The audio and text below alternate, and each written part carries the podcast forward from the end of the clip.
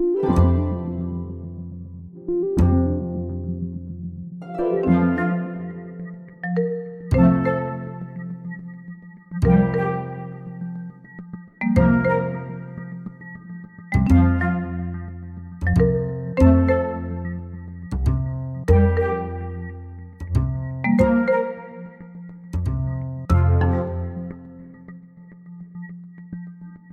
lyssnar på Försäkringssnack, en podd av Svensk Försäkring. Och I det här avsnittet ska det handla om vad försäkringsbranschen jobbar med när det gäller klimatanpassning och därmed då klimatfrågan.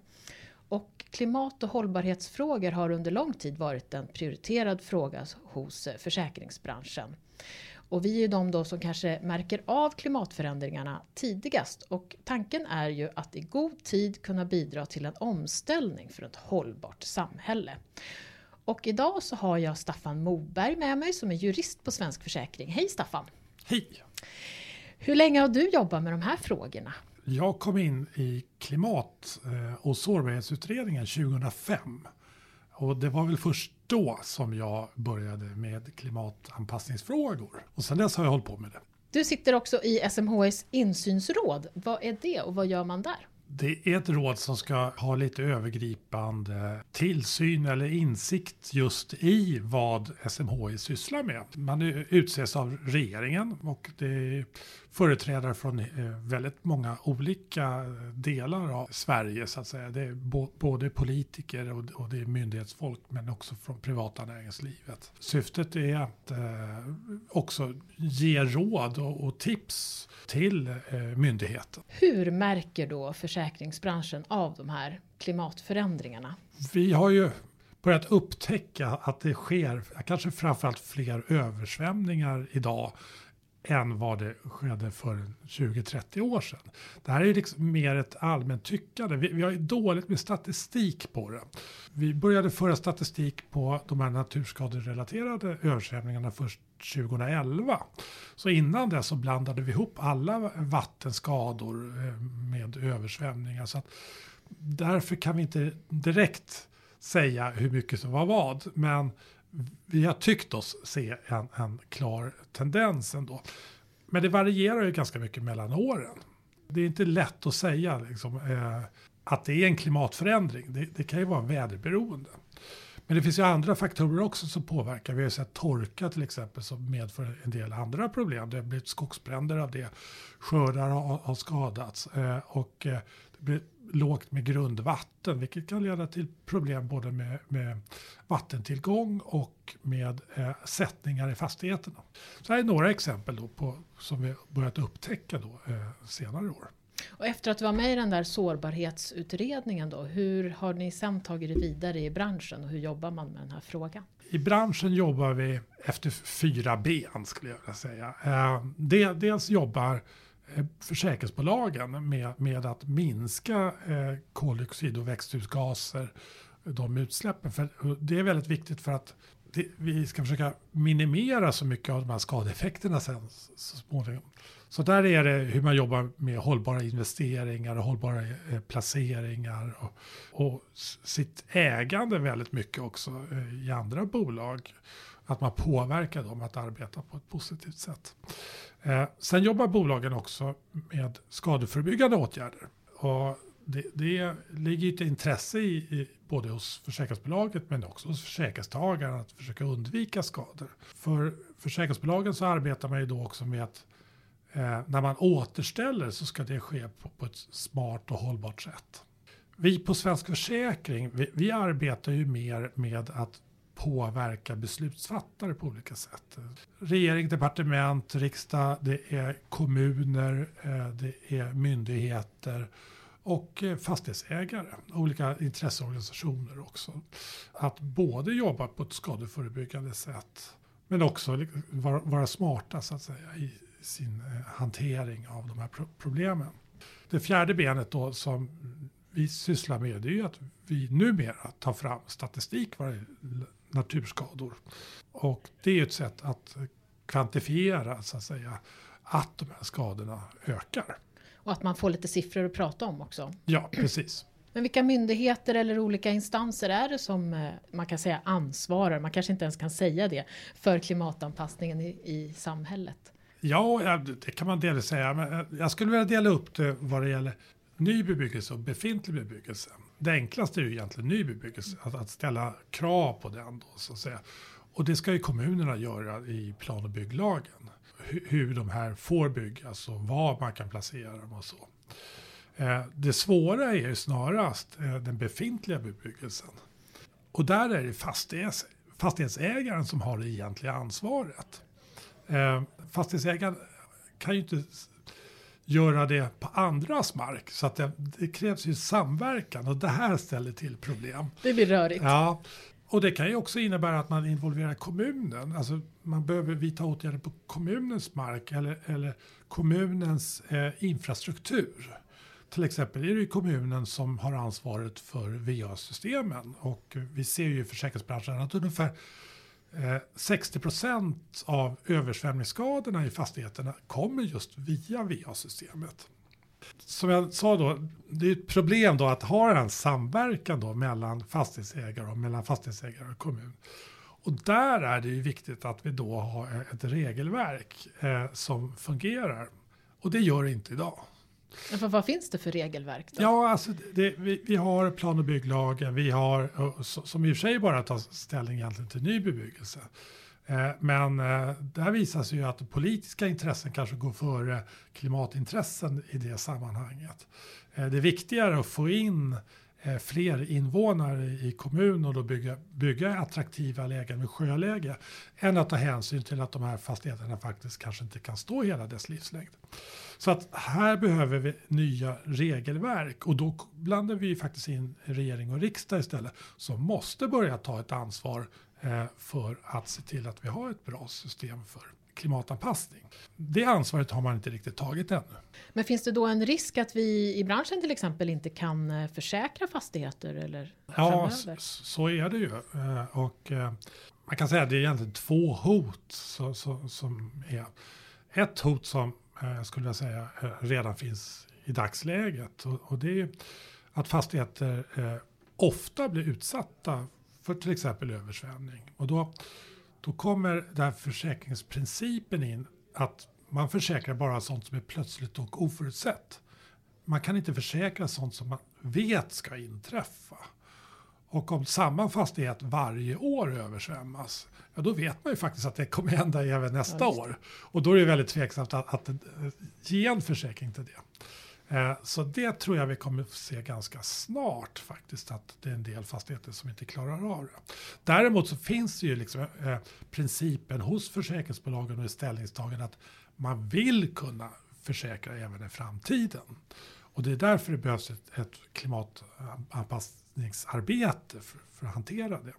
Det andra problemet som är hot mot att kunna försäkra är och det är väl egentligen att, att vi börjar med det kontinentala systemet, eh, det som man använder nere i Europa. Det vill säga att naturskademomentet är en tilläggsförsäkring till den ordinarie produkten.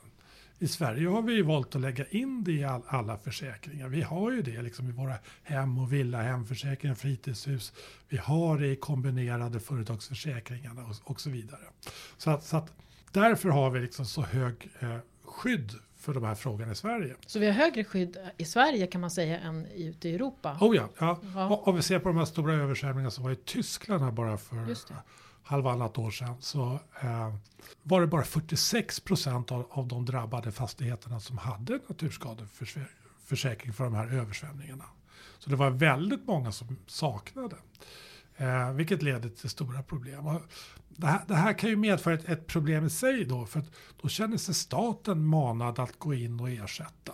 Och gör staten det, ja varför ska man då köpa en försäkring? Det här är någonting man till exempel sett i Italien en del av. Eh, eh, Italien har ju vissa delar som är utsatta för eh, jordbävningar.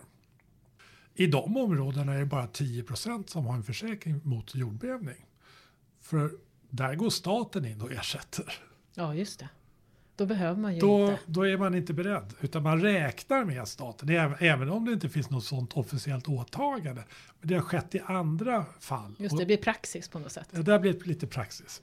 Men du menar att det är ett hot, börjar även vi i Sverige då Ja, lägga alltså- det här utanför menar du? Eller? Ja, alltså det, det kan ju inträffa om, om de här naturskadorna blir så stor del av de här kombinerade försäkringsprodukterna. Mm. Att man kan sänka premien genom att göra om naturskadorna till en tilläggsprodukt. Mm. För det, det finns ju fastigheter som inte är så utsatta.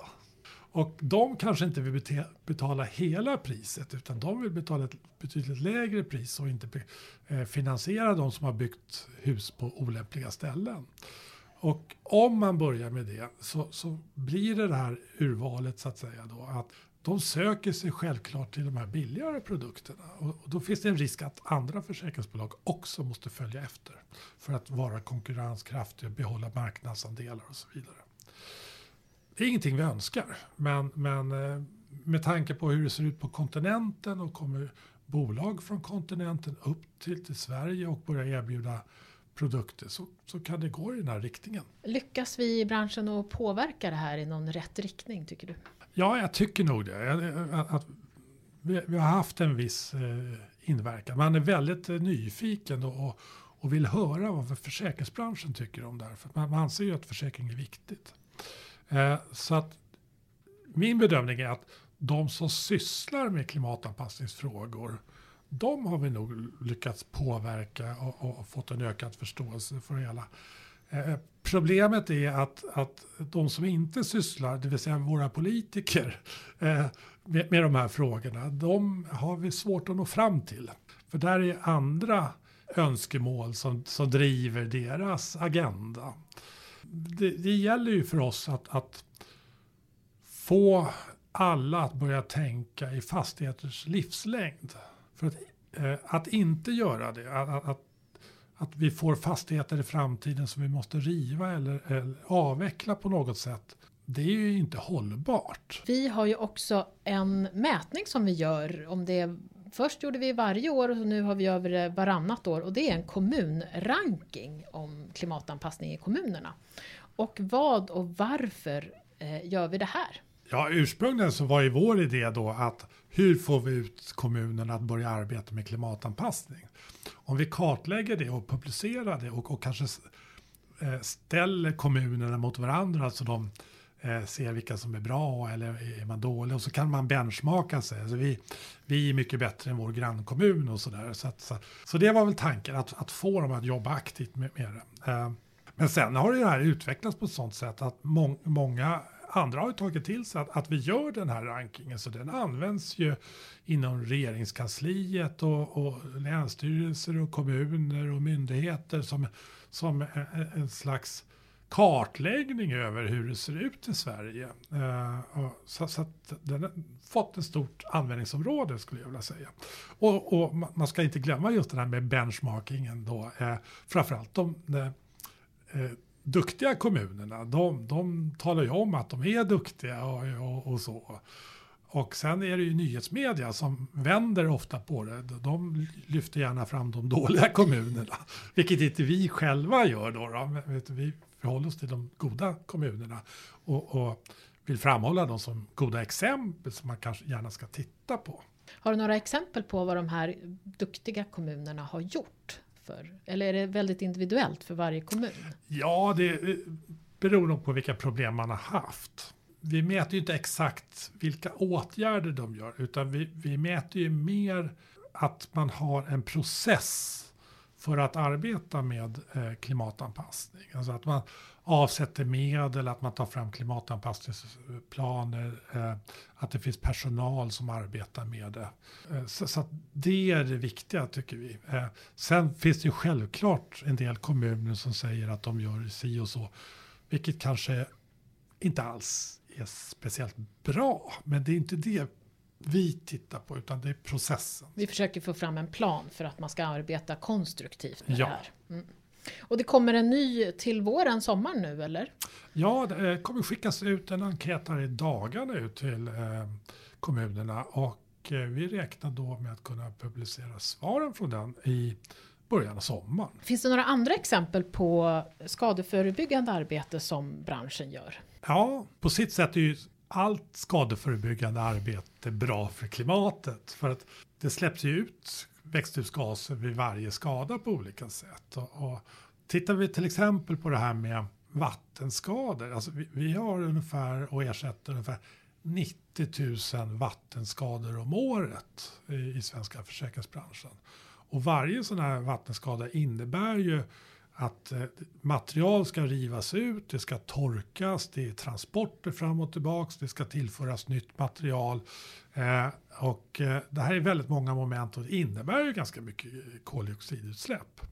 Så eh, det är ett typexempel på hur man börjar tänka på hur kan vi arbeta både att, att skador överhuvudtaget uppstår men också i det, ska, eh, reparationsarbetet så att säga. Hur, hur vi kan minska då transporter och, och ta eh, material som kommer närmare ifrån och, och bättre material och, och, metoder då också för det hela. Eh, samma sak gäller ju bränder och, och eh, nu börjar vi också se mer risker vad det gäller eh, elektricitet. Vi får ju elektrifieras mycket mer. Och från Svensk Försäkrings sida så försöker vi då eh, påverka då via vårt lobbyingarbete. Vi deltar i Boverkets byggråd och vi deltar i Elsäkerhetsrådet till exempel. Och vi har mycket kontakter med andra branschorganisationer då, liksom, och tar fram riktlinjer hur man ska arbeta för att minska skadorna. Och här är ju materialet också väldigt viktigt. Eh, och därför håller vi nu på med ett projekt som vi hoppas kunna slutföra under det här året. Eh, med att i ett kalkylprogram för material och reparationer som heter MEPS. Där ska vi få in eh, eh, utsläpp, då, alltså växt, från eh, växthusgaser. Hur olika material då påverkar vilket materialval man gör. Just för att, att, att, att ja, försöka minimera växthusgaserna och, och får ett klimatavtryck på det här. Och det här ska kunna ske då i varje skada. Så allt från hur vi bygger till vad vi bygger med är liksom eh, klimatanpassningsarbetet för oss. Och vilka utmaningar ser du nu framåt och kommer vi att lyckas i rätt riktning är ju lite frågan. Ja, det är frågan också verkligen. Eh, det, det allra viktigaste nu som jag ser framför mig det är att försöka få med regering och riksdag på det här så att vi får en lagstiftning som möj verkligen möjliggör det hela. Eh, nu är det lite svårt. Eh, eh, det, blir, det blir lätt att, att det går att stå faktiskt. Eh, och eh, kommuner och fastighetsägare väntar lite på att få de här redskapen att kunna samverka på ett bra sätt och, och hur det ska finansieras. Eh, så, så det här är en fråga, vad, vad är det vi liksom vill lämna över till framtida generationer? Om vi inte gör någonting så kommer framtida generationer få det väldigt svårt om vi bygger på fel ställen och om vi inte vidtar rätt åtgärder. Så det gäller att ta ansvar nu menar jag och, och eh, inte överlämna de här stora problemen. Du har lyssnat på Försäkringssnack med Staffan Moberg från Svensk Försäkring och mig Ulrika Loob. Du hittar mer information om vad vi gör inom klimat och hållbarhet på våra temasidor på webben och länk finns i avsnittsinformationen. Tack för oss, hej hej!